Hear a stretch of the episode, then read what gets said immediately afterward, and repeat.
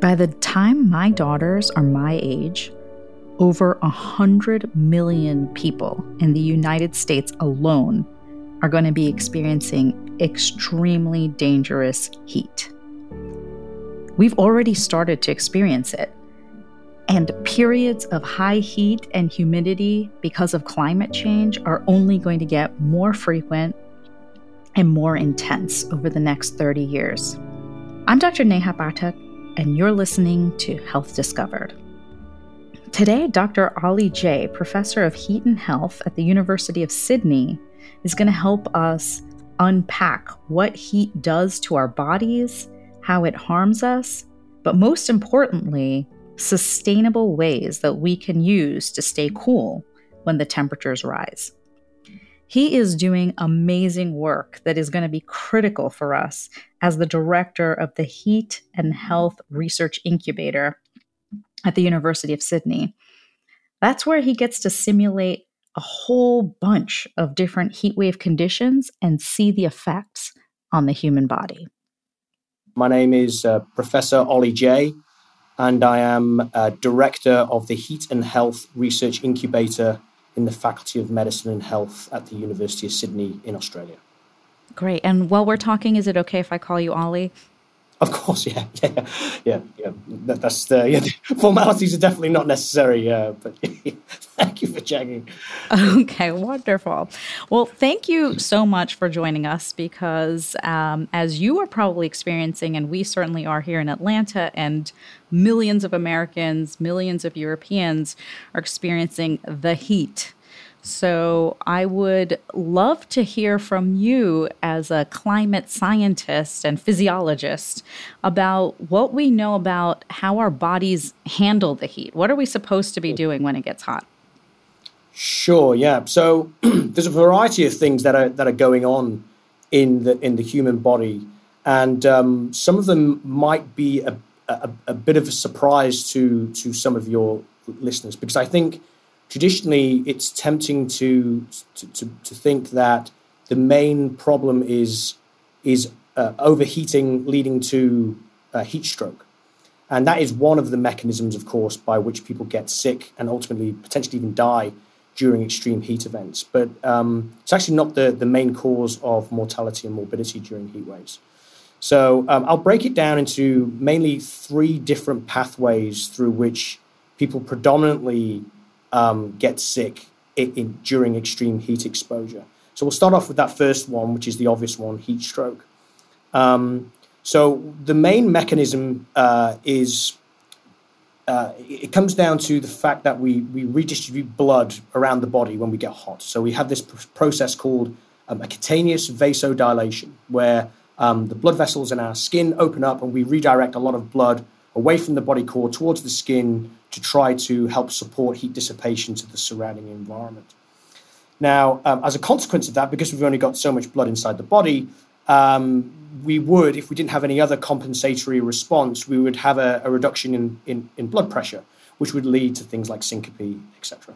So, in order to try to defend against that, uh, what we need to do is elevate our cardiac output, so the amount of blood that we pump around the body every minute, and um, the main way in which we achieve this, because um, our stroke volume, so the amount of blood that we, we shift with every beat of the heart, uh, remains the same, maybe a little lower, is through uh, upregulating our heart rate. And of course, if we are asking our heart rate to beat more times per minute, this requires the, the cardiac myocytes, so the, the, the, the, the, um, the muscle cells of the heart, to contract um, more often uh, every minute, and that requires oxygen. So, if there's a limitation to the delivery of oxygen via the bloodstream through the coronary arteries, for example, um, and we have maybe a, um, an issue with that supply through coronary, coronary artery disease, for example, that could lead to a catastrophic cardiovascular event.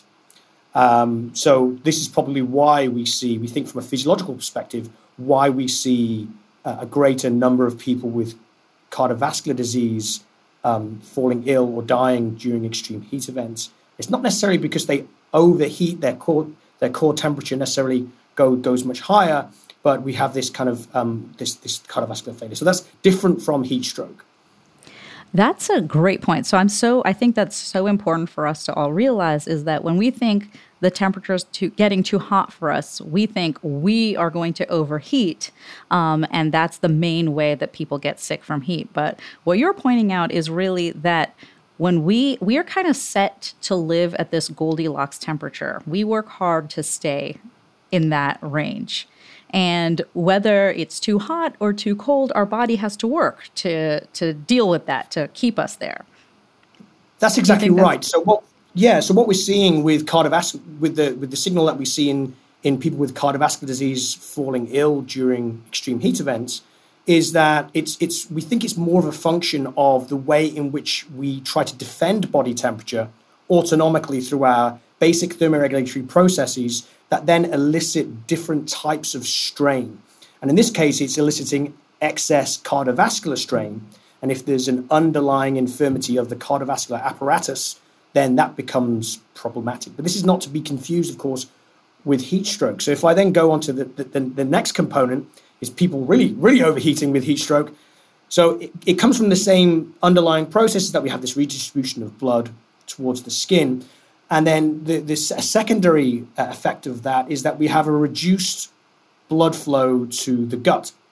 So if we have a reduced blood flow to the gut, you have a reduced uh, delivery of oxygen to the epithelial layers of the gut.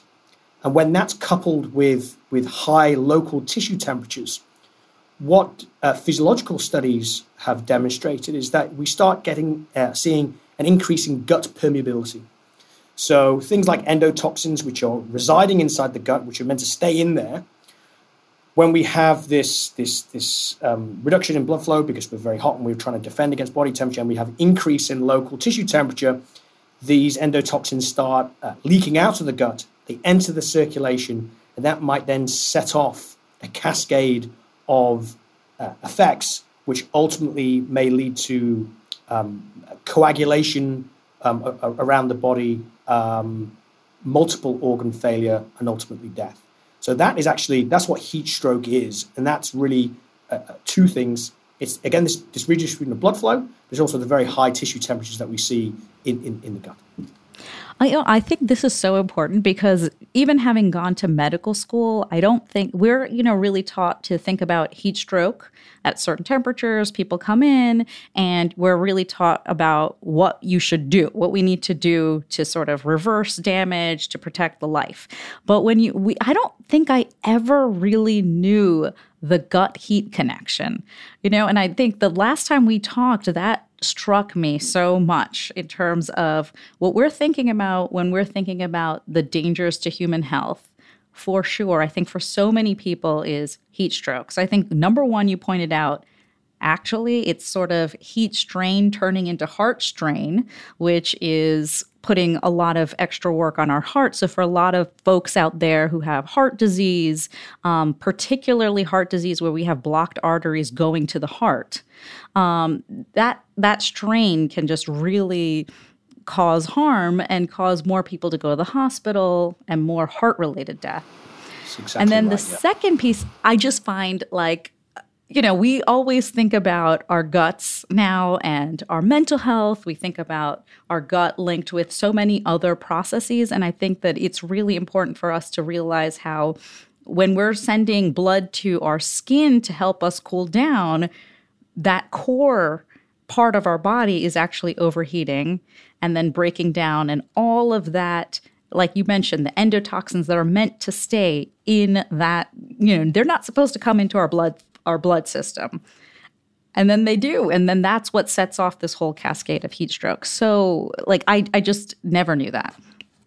Yeah, and to be fair, a, lot of this evidence has been generated by by uh, physiologists who, who specialize in, in this particular area, and, uh, and, and a lot of these findings are, are relatively new, in, you know, in the last decade or so, and um, so uh, uh, I had the good fortune of of, um, of uh, being invited to be a co-author on a recent uh, review article in Nature uh, Nature Reviews Disease Primers that was um, led by um, Rezak Bouchama, who is a, a world-leading expert in, in heat stroke, alongside um, my colleague Lisa Leon, who's based in the United States.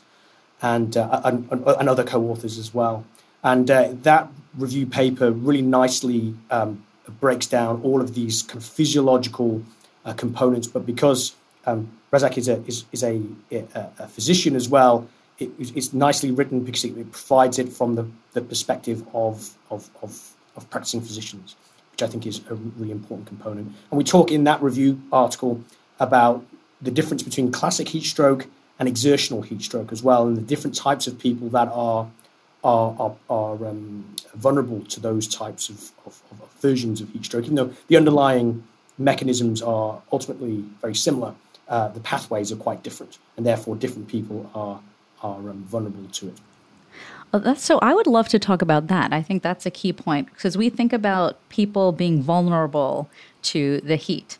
And so a lot of people think, well, I'm not vulnerable because I have air conditioning, or I'm not vulnerable because I'm young and I don't have any underlying health conditions. So let's break that down a little bit. Yeah, definitely. So um, the best way to think about vulnerability to the heat is that we have a certain um, heat exposure, let's say, and we have a, a combined adaptive capacity to cope with that heat stress. And we can break down that adaptive capacity into two primary components. There's the physiological adaptive capacity and then the behavioral adaptive capacity. So if we think about the physiological behavioral, uh, sorry, the physiological adaptive capacities to start off with, that's like a, what our thermoregulatory function is like, whether there's any impairments to our ability to sweat. We haven't talked about sweating yet, and that's something we should get onto a little later on because yeah. it's very important. Um, uh, uh, so, so th- things things like that. So that's the the, uh, the physiological capacity to cope with, with with with heat stress. There's also the cardiovascular and renal components of that, um, which we've touched on already. And then the behavioral capacity really kind of focuses on the type of um, uh, uh, uh adaptive behavior that we can engage in, and that may be something as simple as turning on an air conditioning unit. And one thing that we do know from the you know the excellent data that's been collected by epidemiologists in this area is that people who are a much greater risk of heat related illness during heat waves typically don't have access to air conditioning or in slightly fewer cases they may have access to it but they don't want to use it because they're worried about the costs and then those things get inflated quite substantially when we have things like electricity blackouts so interruptions to power because everybody's turning their air conditioning units on, on at once, and consequently the, the frail inf- uh, energy infrastructure can't deal with it, and therefore we have disruptions to power, so that becomes problematic as well. Um, and then if we think about people who don't have access to air conditioning, there are subcomponents of vulnerability within that group of th- that group of people.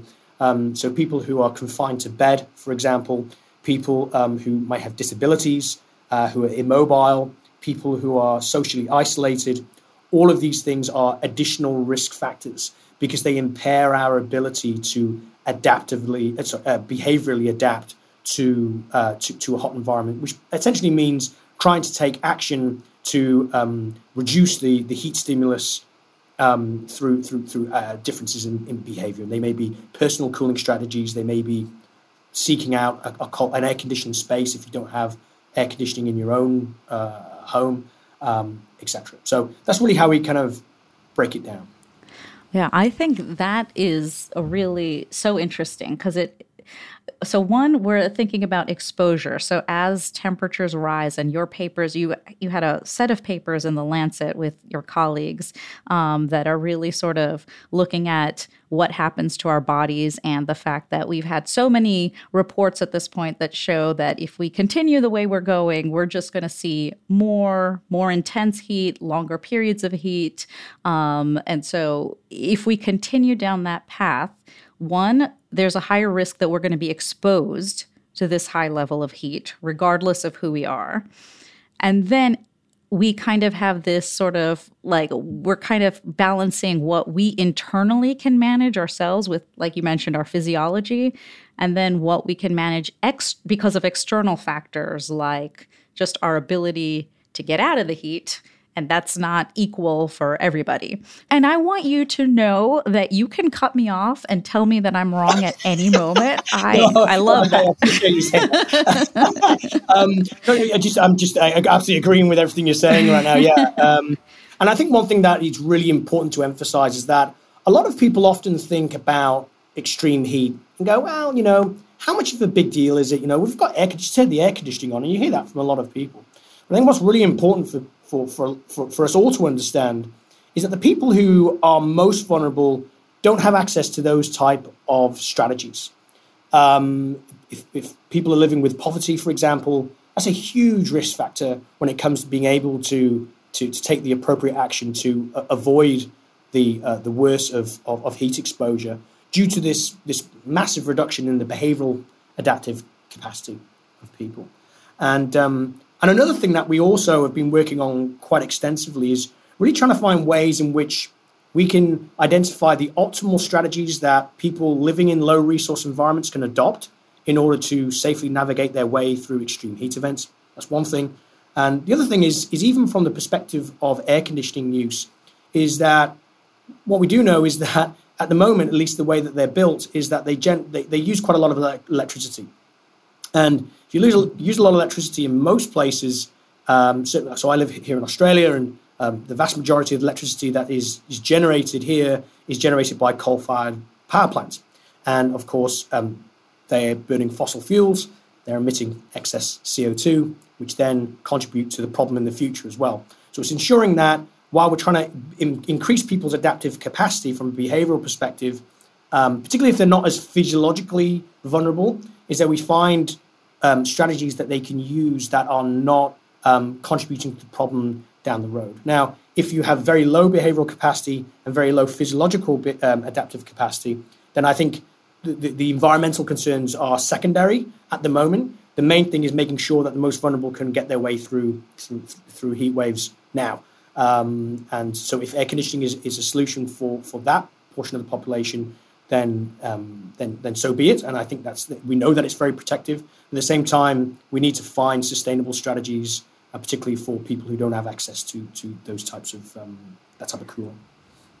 Yeah, I think that it's so interesting because you kind of always think about it. And I'm glad you mentioned that you're in Australia. I wanted to talk about that. So I'm in Atlanta, Georgia, which is called Hotlanta because historically we have periods of high and intense heat. So a lot of us have, you know, there's a lot of air conditioning around. We we have it. And so we sometimes take it for granted.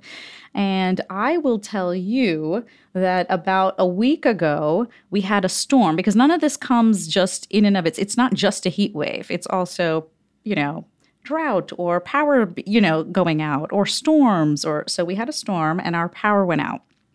And we have not had air conditioning um, for about, I want to say, five days now.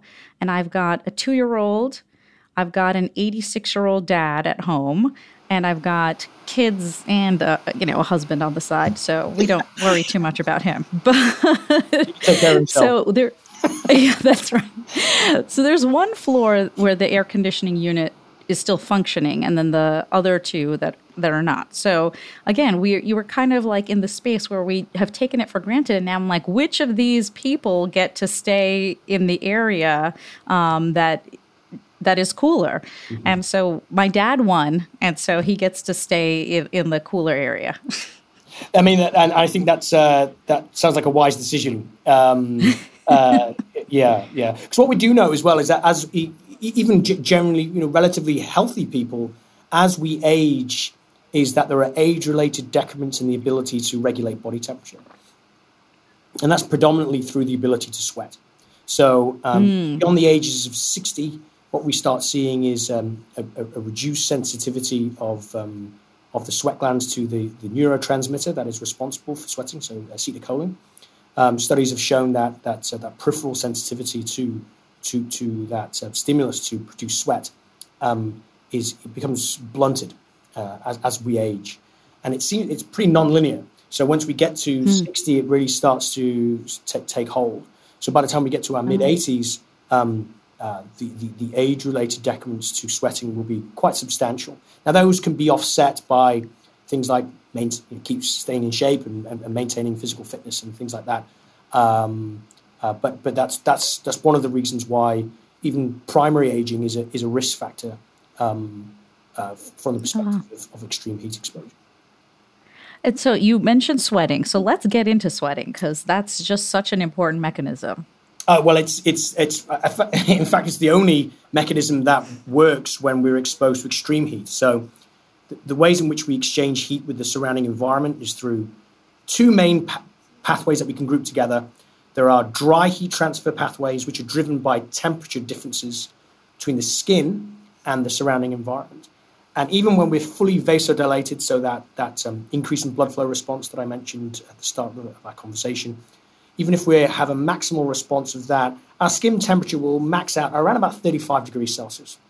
So, um, so what that, what's that in Fahrenheit? 95 Fahrenheit? Oh my God. Sorry. Yeah, that's about 95. I was about to do my, get out my, yes. Yeah, yeah. Um, uh, uh, have to remember the audience that I'm speaking to here.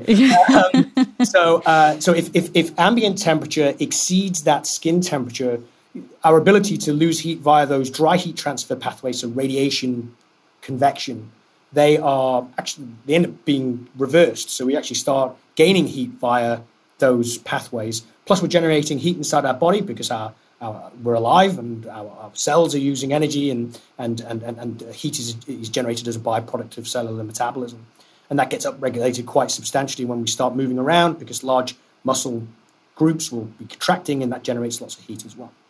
So that leaves only one pathway left to actually lose heat to the environment, and that's the pathway of evaporation. So that is why we have evolved to, to, to be quite good at sweating because our sweat glands will produce sweat, it will sit on the skin surface, and it's the evaporation that helps us cool down. It's not the production of sweat that cools us at all, it's the evaporation of the sweat. And that's the, the driving force for that evaporation of sweat is um, dictated by a couple of things. The main thing is the humidity difference between the skin and the air. So we've got high skin humidity because we're sweating, so it's wet. Um, but if the air has a lot of moisture in it, that means that the, that, that driving force for, for the evaporation of sweat from our skin gets suppressed. And that's why when we have a warm environment that's above 35 degrees Celsius, 95 degrees Fahrenheit, and if it's humid, that's why it becomes so uncomfortable and such a problem. Because the only way in which we can cool ourselves is through evaporation, yet that sweat can't evaporate. So there's a couple of things that we can do. We can start increasing airflow across the skin surface to try to promote the evaporation of sweat. Um, the thing is, then you've kind of got the competing effects of adding extra convective heat to the body, and that how that balances with extra evaporation. But um, uh, we've done some physio- several physiological studies demonstrating that um, things like electric fans, for example, are, that are much cheaper and cleaner to, to, to operate relative to air conditioning, they can be used quite safely up to um, you know at least 100 degrees Fahrenheit, maybe a little higher than that, especially if it's humid. Um, uh, and, and that kind of goes against actually a lot of the public health guidance that's out there from organizations such as the Centers for Disease Control, the World Health Organization. So we're, we're, we're trying to urge those, those, those, um, those organizations to reconsider um, the guidance around things like the use of fans during heat waves because they really offer the most vulnerable quite an accessible and easy to use solution that they're currently being told not to use. Um, yeah. And I don't want to sort of knock you off your train of thought, but I think that's really important for people that are out there who are sort of that we've heard that at, there's certain there's a threshold beyond which we should not be using fans because they can be dangerous. So I think the key point here is that above you know around 100 degrees Fahrenheit, a fan, especially if it's really humid, a fan is actually going to be really potentially helpful. Uh, yeah, and we've demonstrated that qu- qu- quite um, repeated, well, repeatedly in different studies. Um, so we've demonstrated at a 39, 40 degrees Celsius, so that's about 102 to 104 Fahrenheit. I did my uh, my homework on my Fahrenheit scale. Yeah, thank you, thank you for doing um, that. yeah, we show that you know with, with, with high humidity environments, the fans do just uh, again always prove beneficial. They keep core temperature lower. They reduce the cardiovascular strain, which is really important. The only trade off is that it does uh, increase your sweat rates a little bit more. So if you don't replace those fluids with extra water, then it will accelerate dehydration. And we haven't talked about dehydration yet, and it's something that we should um, touch on a little later on. Um, but as long as you're using those those devices and you're you're drinking um, uh, uh, an extra glass of water every hour or two, should be should be enough to ensure that the dehydration doesn't get aggravated by these devices. Now, with this said, what we do know is that from our studies is that once temperature goes much higher, particularly if it's very dry. So I'm thinking of environments like in the United States uh, Southwest, for example, where it can be very hot and arid. Um, what we do know is under those circumstances, fans are, are detrimental. And we've seen quite dramatic responses uh, demonstrating that um, aggravation of cardiovascular strain, aggravation of a, a greater rate of heating um, when using these fans relative to not using these fans. But that's under conditions where it's kind of 45 degrees Celsius, so that's about 110, 112 Fahrenheit, maybe a little higher than that, and very dry, so less than 10% relative humidity. And under those situations, what's happening is is you're, you're blowing hot air on the person. Uh, it doesn't accelerate evaporation because all the sweat evaporates anyway because it's so dry. So that driving force for evaporation right. is really quick but you're still adding the extra heat to the body. So it's kind of this trade off between temperature and humidity. Um, That's where people kind of talk about the convection oven, where you're sort of like heating yourself with that's exactly the right, high yeah. heat. Yeah, yeah. So, so, and I think that's probably where the initial guidance came from. Um, uh, it was it's, it's, it's this um, uh, analogy of of of being in a in a convective oven. But I think it's really important to recognise that that human sweat as opposed to a turkey in an oven that just sits there and cooks. Human sweat, and you can accelerate the evaporation of that sweat with extra airflow. So we need to take that into account when we're thinking about uh, recommending these um, these different strategies. Oh, that is really helpful. And I'd love to talk about dehydration because I think that's a, another thing where a lot of people will say, well, if you just keep drinking water, you'll be fine. It doesn't matter what what's going on. So talk us through dehydration and yeah how you recommend sort of thinking about it. Sure. Yeah. So, well, dehydration is obviously an important component, and um, I'll just describe maybe uh, first how dehydration impacts the body. So, I've described two pathways with which people can get quite sick um, when they're exposed to extreme heat: the cardiovascular strain component, and then the heat stroke component. Um, and both of those can get aggravated if we are chronically dehydrated.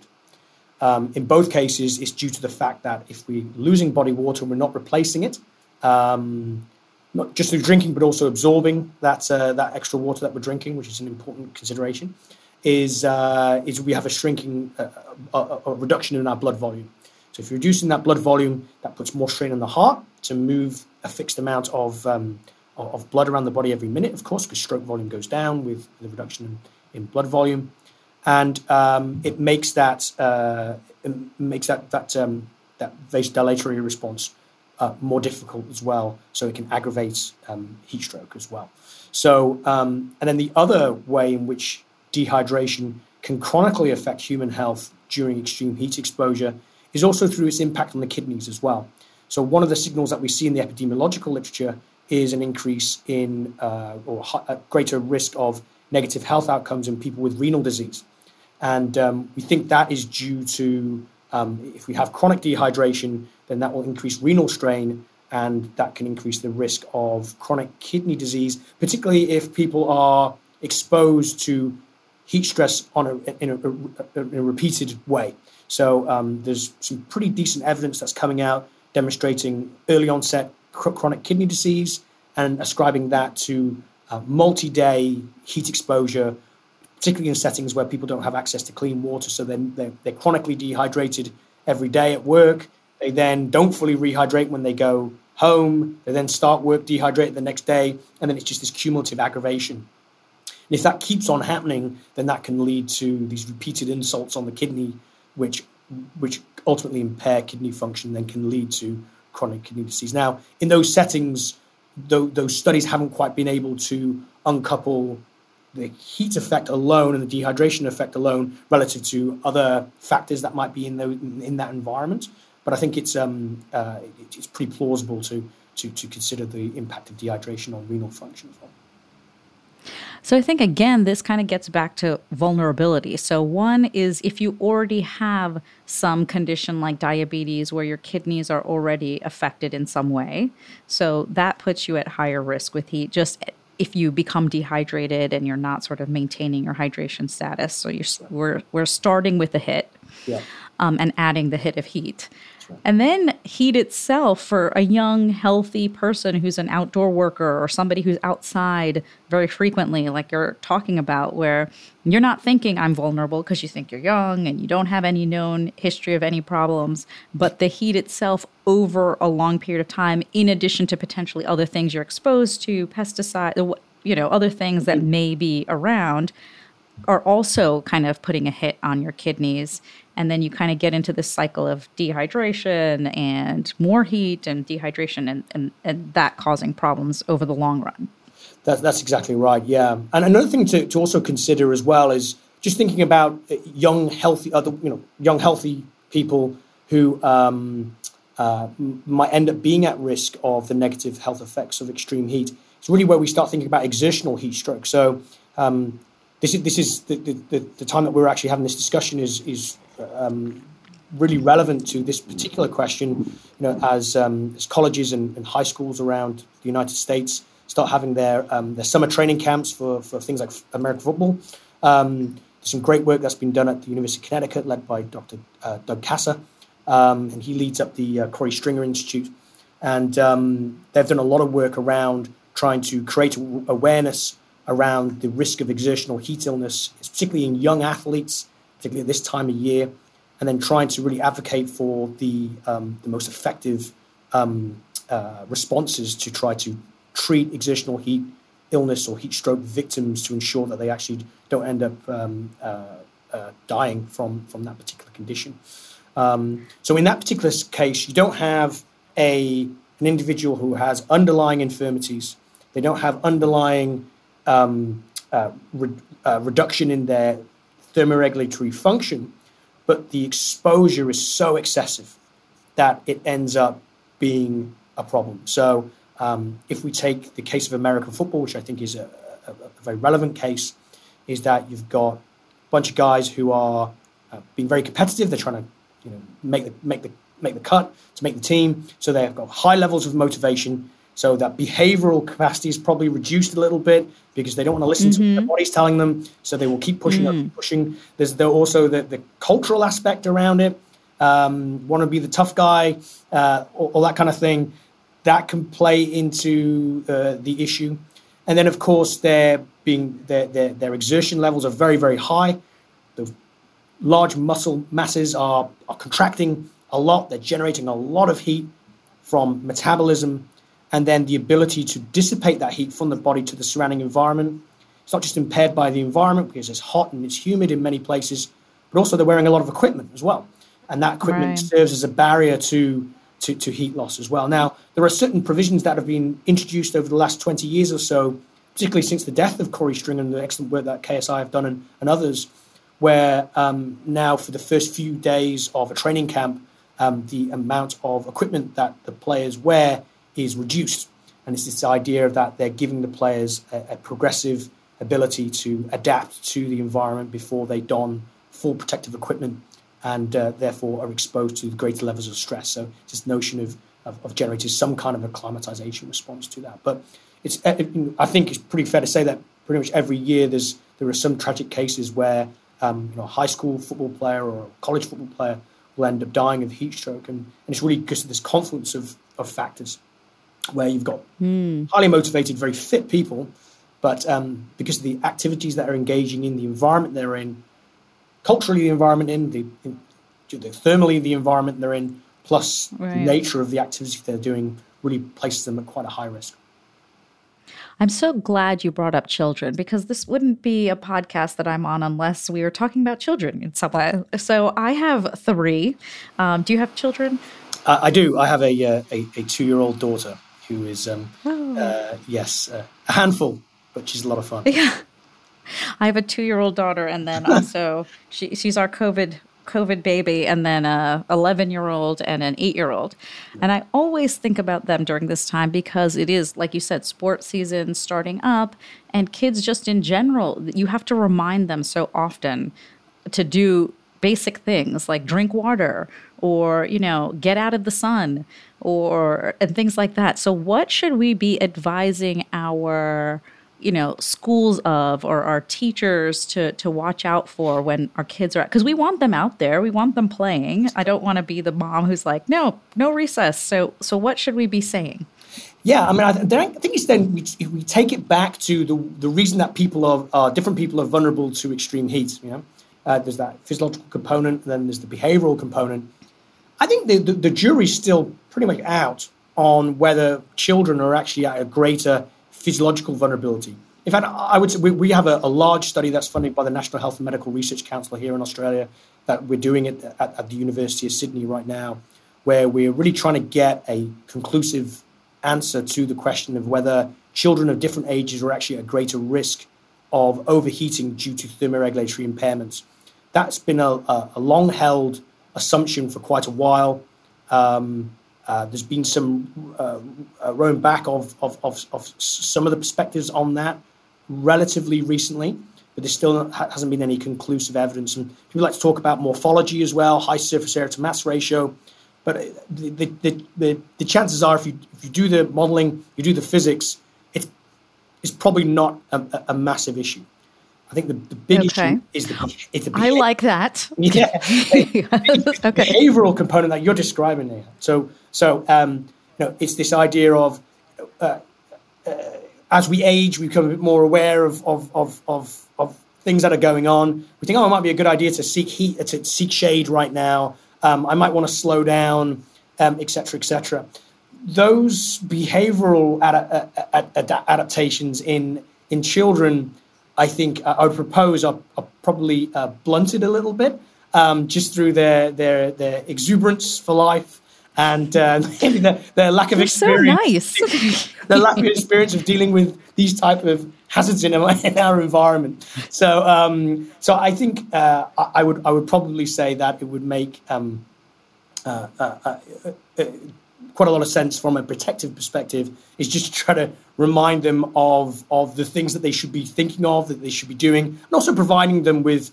with the resources that they need. Provide adequate shade. Um, you know, if, if they're having um, if, if they've got you know, a sports match or something like that, if there's an opportunity to reschedule it for a slightly cooler time of the day, or even a time of the day where the sun isn't the, the radiation from the sun isn't isn't as strong because that's a, that's a huge component.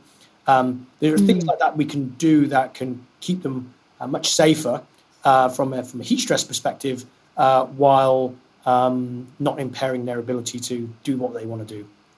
And it stops right. us from being the bad guys as well. There, there's something that we talked about before where you, you, you, I don't know if you've coined the term, but you use the term self dousing. And after I talked to you about it, I mean, that's the thing my kids love to do. That is the thing that they will do. So, can you talk about self dousing and, and where that fits in as a strategy? Yeah, absolutely. Cool? I, am glad that you, you brought that up. So, um, but I'll, I'll, just take take it back to when we were talking about different strategies that the most vulnerable can use, and we said we were talking about increasing airflow with devices like fans, and there is a there's a there's a limit at which those devices are are helpful, and above that limit they can end up being being detrimental. And the question is, well, what can we do when we exceed those limits? What, what else is left?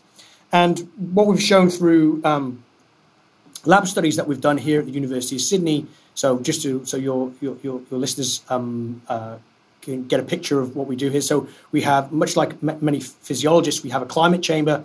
It's a, it's a state of the art built facility where we have the capacity to simulate any kind of condition that we really want from, from a perspective of a thermal environment. So we can uh, sim- we can create a certain temperature. We can couple that with a certain humidity. We can even add the effects of solar radiation uh, to simulate these kind of outdoor environments very carefully. And then we can then systematically assess the way in which different strategies reduce cardiovascular strain because we measure it, thermal strain because we measure core temperature, rate of dehydration, um, uh, we can measure bloods and all this kind of thing. So we can have a very detailed way of understanding how those, um, the, the impact, the physiological impacts of those different strategies. And one of the things that works uniformly in hot, dry environments, warm, humid environments, is this idea of self dousing. So um, I don't think we did coin the term, but I'll be happy to take it if. Um, I'm sure I, am uh, sure somebody else thought thought, thought of it first. Um, but basically, it's this idea of taking water, and of course, you want to drink drink drink it for maintaining hydration. But another thing that you can do that's really effective is that you can pour it over yourself. So if you place the water over your skin, and a lot of it will drip off the body, but it gives you, it does the same thing as sweating effectively.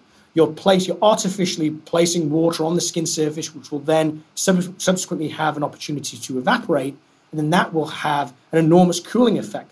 Plus, it also reduces the necessity for you to produce sweat yourself, which incurs its own physiological strain as well. So um, we've done some, we've done a couple of uh, papers where we've we've tested the the intervention, which uh, worked really well. We published a paper in JAMA in 2019, um, uh, which is a preliminary lab, lab study uh, where we assessed the efficacy of this self dousing, and we showed that it, it really effective at reducing cardiovascular strain and increasing thermal comfort um, as well. And we also did another study that we published in a journal called Temperature, where we um, did, did, some calculations and said, okay, the question is if you're an athlete and you're running around, um, you've got a certain amount of water, should you drink or should you pour, or should you do both?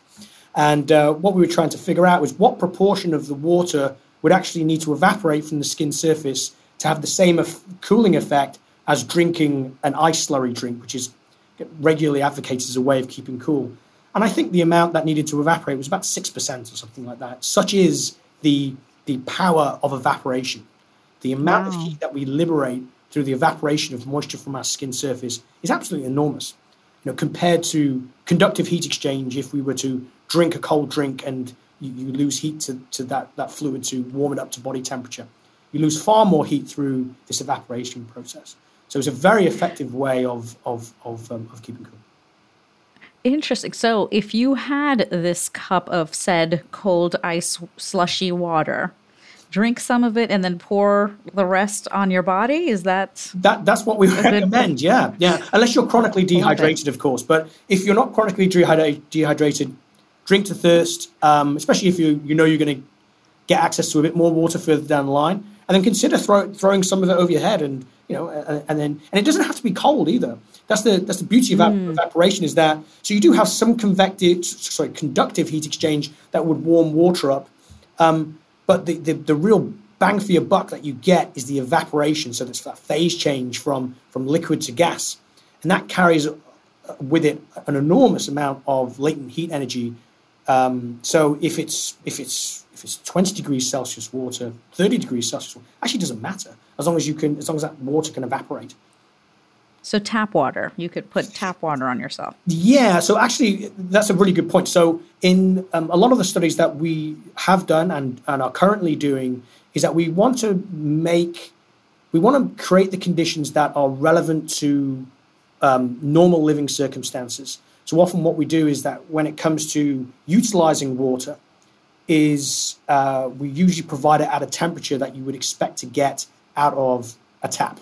So um, mm. instead of having to, you know, mix it with ice and all the rest of it, because that would require you to have access to ice and have access to electricity and, and the rest of it. So um, this is why we always use tap water, but the temperature won't really matter all that much. So. That's great. I mean, I will one of the other things that you talked to me about I, I feel like this all this conversation happened just so that i could survive and maybe i could i should say my husband can survive us not having air conditioning because uh, temperatures are also i mean are i think uh, uh, we're also hot in other ways, not just temperature wise. We're more angry, uh, we're more frustrated at home. Yeah. And so uh, you can certainly notice how, um, how hard it is to kind of just live with this for a few days, you know, b- beyond which we, we were sort of comfortable with. But we realized we had a ceiling fan and we had not turned it was just decorative for so many years then we were like huh I think I remember this. we need to turn that fan on. And it sort of changed our lives in terms of just being more comfortable, like you said, that it's thermal comfort. It's not just the, the what the thermometer says. I mean, the you, know the thermostat says yeah. on your wall. Yeah. So, um, well, I'm really really pleased to hear that some of the um, some of our research findings are proving useful, and uh, you're still alive. So uh, clearly it works. Yes. um, uh, uh, so uh, yeah, one one thing um, I, would just like to kind of uh, visit here is um, this idea of coupling extra air air movement with air conditioning. So we, we published a paper in Lancet Planetary Health in April of this year. And uh, what that study sought to do was try to um, quantify how adopting a series of fan first strategies will I- impact the amount that we turn to air conditioning to maintain our thermal comfort, uh, and also the electricity bills that are associated with it and the greenhouse gas emissions that are uh, associated with it. So, if we take the principle that the reason that we use air conditioning is to maintain our thermal comfort, and if we can then accept that if we move air, what we know from a, a lot of thermal comfort literature, so I had the privilege of, of working alongside my colleague, Professor Richard de Dear, who's a world leading expert in the area of thermal comfort, um, is that a lot of Richard's uh, research and his colleagues in his area have demonstrated that if you move air a little bit more, what we can do is, is it, you, it elevates the ambient temperature that you feel uncomfortably warm at.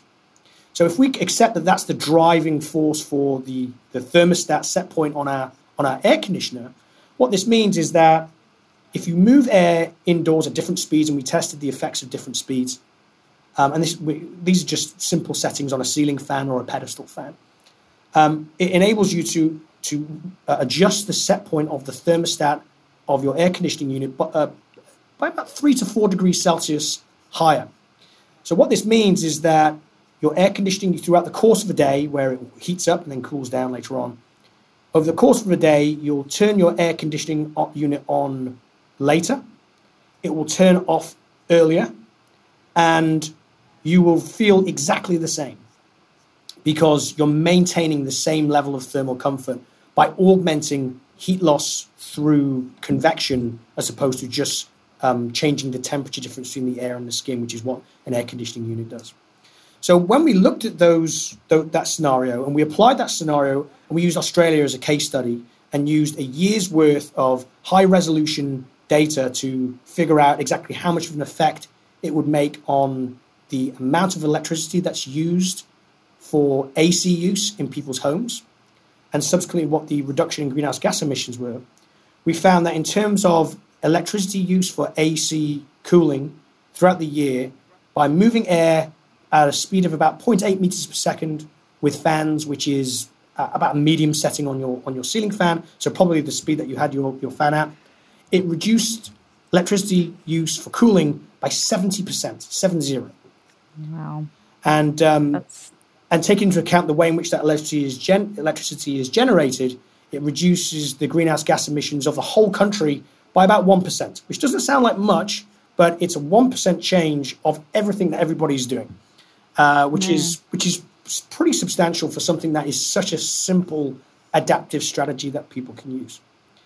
So, what we need to do next is really work with people to try to find out ways in which we can encourage people to adopt that behavior and then generate demonstrate that it can actually drastically reduce people's electricity bills for AC use, but also the, the strain that is placed on electricity grids when, um, when we have these peak extreme heat events uh, and we reduce the risk of things like brownouts and blackouts, etc. Yeah, I mean, I think that yeah, you have to kind of really get that that message needs to to get out i think because we have so many office buildings and so many places where it's just there's a number on a thermostat and that's what people and you you've you told me this which is that we're really just working on cooling the air rather than cooling ourselves and being comfortable in that in that space. That's a great point. So and, and one that I, think we should emphasize here on this call is that that um the, the principle of air conditioning is that we are cooling the temperature of all of the air that envelops us. And for the purpose of cooling the person. Ultimately, what we're concerned about is a hot person or an uncomfortable person.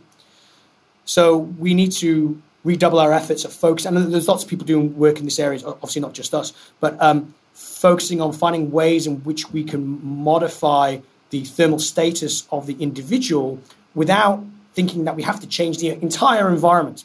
And, um, and, and that's where we can really drill down into far more sustainable ways of doing it, and also individualized ways as well. Is is if you know in that office building you've got that thermostat set at you know 68 degrees Fahrenheit or something like that. Half the people too hot, the other half are too cold. Um, people are putting on scarves and, and, and woolly hats. uh, other people are uh, uh, uh, uh take, taking off clothing And um, no is really all that, well, very few people are actually all that satisfied with that environment. So not only would we be able to do find more sustainable ways, probably more effective ways at keeping people comfortable and, and, and cool. I could talk to you literally for like hours, but I, I don't want to take up even more of your time. But I, am this has just been such a great conversation. I have two more questions for you, if sure. you're if you're game. Yeah, of course. Yeah. Um, one, I want to talk more about this climate chamber because I am fascinated. Can I come? And secondly, like, what is it that somebody's walking into? Are you walking into a room? Are you? I, I don't even know what I'm envisioning. Right. Okay. So, um, well, uh, anybody who's interested can visit our, our, website, the Heat and Health Research Incubator at the University of Sydney. Um, we have some some videos of, of some studies that we're doing there. One one one uh, in particular where we're actually simulating the working environment of a ready-made garment factory in Bangladesh in our chamber in Sydney and exposing participants to these conditions, recreating the work conditions, and trying to identify which sustainable cooling strategies are most effective but you can kind of see the, the, the setup there. But I'll describe it for you now. So, um, and I, one thing I should um, also add is that while our climate chamber is a is a, um, uh, a custom built um, facility, and it's all really really a medical facility, um, which was based on the specifications that I was able to provide. Um, there are there's a it's, a it's, an entire subdiscipline thermal physiology, and there's a number of thermal physiologists uh, across the world that do this type of research, and we all have to a greater or lesser extent, a um, access to similar uh, facilities such as this. So, um, a climate chamber is so our climate chamber is is a room. Um, it's a sealed room with windows and, things like that, so you can get out and in. Um, uh, it's three meters high, and the floor space is four meters by five meters. And um, what we can do, so you, you walk in, it's like it's like walking into a big um, uh, fridge. Maybe is probably the the best example, but we typically make it warm. And then uh, all of the um, uh, the ma- machinery that uh, conditions the temperature and the humidity and, uh, uh, and the wind um, is above the ceiling. And then at each end there is a, um, uh, an air gap of about 75 centimeters wide on each end, and there are fenestrated walls. We, we condition that air, and then it comes through that fenestrated wall and then it keeps it relatively laminar, and we have very good control over the, the, the conditions. So as you're walking in, you'd be it'd be like being in a big room with um, with predominantly metal walls. Um, and uh, what we do in those in, in, in, that chamber is that a lot of the work we, we do is we focus on simulating heat waves of the past based on weather data and saying, okay, mm. so one of the ones that we really focus on is the Chicago heat wave of 1995, which was responsible for hundreds of heat related deaths and we say, okay, if we have a, a replay of those conditions, what type of sustainable cooling strategies could the most vulnerable use to most effectively reduce their core temperature? So we measure their core temperature in a variety of different ways, reduce the cardiovascular strain that they might experience. Um, a lot of the studies that we, we, we, we conduct, we do with um, clinical populations. So um, we don't just expose young, healthy people to these conditions. We um, recruit people with cardiovascular disease, for example, people on different type of prescription medication. So we really understand in a systematic way the role of these different conditions and how they alter what our advice would should be to people who are exposed to these types of conditions in in, in the real world. Um, wow. And that enables us really to, to, to, to identify what works and, and what doesn't work. Um, so that's really kind of the, the principle of, of, of the climate chamber. One of the things that we're also really quite excited about is that we have an opportunity to deal, to, to work with, collaborate with people in environmental science. So I'm a physiologist, so um, I don't really have much of a, an idea of climate modeling and things like that. But uh, there are experts that, that, that specialize in that, and they can predict what the heat waves of the future might look like according to different mm. carbon emission pathways. One of the real challenges for people right now is to understand what the impacts of future warming is actually going to be. We have these heat waves and it's all very uncomfortable and a bit distressing sometimes, but a lot of people are kind of think, ah, you know, one or two degrees Celsius increase in global temperatures, what, what is that really going to do? But what we know is that the, the health impacts are going to be predominantly concentrated from a heat perspective anyway in these heat, extreme heat events. And the extreme heat events are going to become more frequent, they become more intense, and they're going to last longer. And what we can do is we can simulate at least the intensity of those future heat waves. We can take mm. now, expose people to those different versions of the future, and actually show physiologically what it's going to do to them, what it's going to do to their capacity to perform a, a simple work task that we take for granted now, um, their ability to, to play sport, the ability to even survive. And then we can actually provide data now to show look, this is what the future is going to look like from a physiological perspective. And I think that could be quite powerful to try to really persuade people what the consequences of our actions now may have in you know for, for, for our children when they when when they're your father's age, for example. Um, you know what is that what is that going to look like for them? And I think that's that's, that's really important. I'm so excited. Yeah, I that's a that's amazing. I mean, so we know that Europe is burning. Millions of Americans are under heat advisories or and have been over the past several weeks. India, the Indian subcontinent, um, suffered through it for over a month. China, yeah. um, millions more there are are affected right now. Are you shocked? Are you sort of is this surprising to you in the sense that this is happening globally already or is this just sort of what we should have anticipated? I mean, it's certainly alarming, isn't it? Um, uh, but I think what it demonstrates is the the urgency with which we have to act from a mitigation perspective. So thinking about what we need to do now to to to stop this runaway train getting completely out of control. And then the second component is what do we need to do to adapt to ensure that the legacy of human activity to date, we know that's going to inevitably result in a certain um, scenario moving forward for at least the next 30, 40 years from a heat wave perspective of heat waves and not just hot weather. And we know that's going to have devastating health impacts, particularly on the most vulnerable.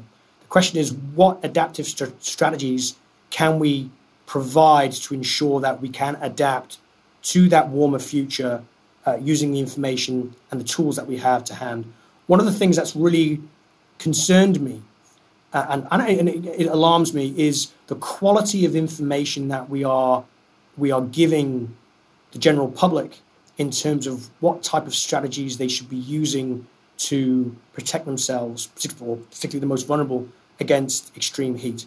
A lot of it is still based on conventional wisdom, um, hearsay, uh, and there are there's, there's um, growing evidence, particularly from the from the thermal physiological community, demonstrating how things do and do not work. And I think translating that information into changed public health guidance is is an absolute priority. This was the focus of one of the um, papers that um, we published as part of the Heat and Health Lancet series last year. The second paper, reducing the health effects of, of extreme heat and hot weather, which I had the privilege of, of leading, and, and associated with that with that um, uh, with that paper were a series of infographics that the Lancet generated. We've got this one infographic that summarizes the eight things that you can do that are currently that, that, are, that are based on the best scientific evidence that's available right now. And using that and, and, and promoting that as the evidence through which we should be advising what people should be doing, I think would make a lot of sense because that is actually based on the scientific evidence. Um, but a lot of what we're telling people at the moment, and through various avenues, doesn't seem to be um, informed at least by the latest scientific evidence, and in some cases, it's not it's not informed by any evidence whatsoever. Well, that's I, I, think that's great. So we will make sure that we link to the that infographic in our show notes, and oh, that from our end, we're doing as much as we can to to get that message out there. Because you're right, we need to know what to do now. Um, and I really feel so lucky to have been able to talk to you not once, but twice um, in a short period of time. So I really so appreciate your time. My, my pleasure. Thanks so much for uh, having me on. Of course. Anything else that um, we will certainly talk about and show and share that infographic? Anything else that you think that I should have asked you that I didn't? Do you know, there's one thing that we that we haven't touched on, which I think is worthwhile commenting on, is um, there is a, a preoccupation with temperature. Um, and we know from the epidemiological literature is that that seems to have the highest associate or strongest association with negative health outcomes. But what we do know is that there are actually six components that feed into heat stress risk at the individual level. Ambient temperature, which is, of course, measured in the shade, that's a, an important thing for people to keep in mind. If you're out mm-hmm. in the sun, then in the middle of the summer, black globe temperature, which is takes into account the direct solar radiation and reflected solar radiation that's in the environment, that can be between 10 and even 15 degrees Celsius higher than ambient temperature. There's humidity, which we've touched on as well, and the importance of that because it impacts the ability of sweat to evaporate from the skin surface.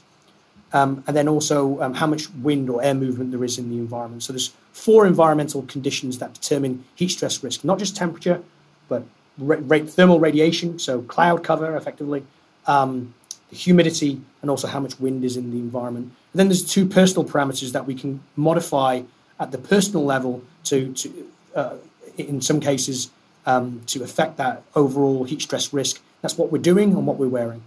Um, and mm-hmm. there are certain scenarios whereby the level of activity is dictated by our job or the sport that we're playing or, or whatever it may be. Likewise, the, the clothing that we're wearing. Um, but those are the six components that that that, that really combine to determine heat stress risk. And I think that's really important when it comes to people evaluating their own risk um, at an individual level. It's not just thinking about what the temperature is, but thinking about okay, well, what is the humidity today? Um, um, is, is, it clear or is it cloudy? Is it um, uh, is it windy or is it still? And uh, what am I doing today? What type of activities am I engaging in? And uh, what kind of clothing do I have to wear? Or what can I, you know, what what do I need to wear? How much can I reduce that from the perspective of of the overall heat stress risk?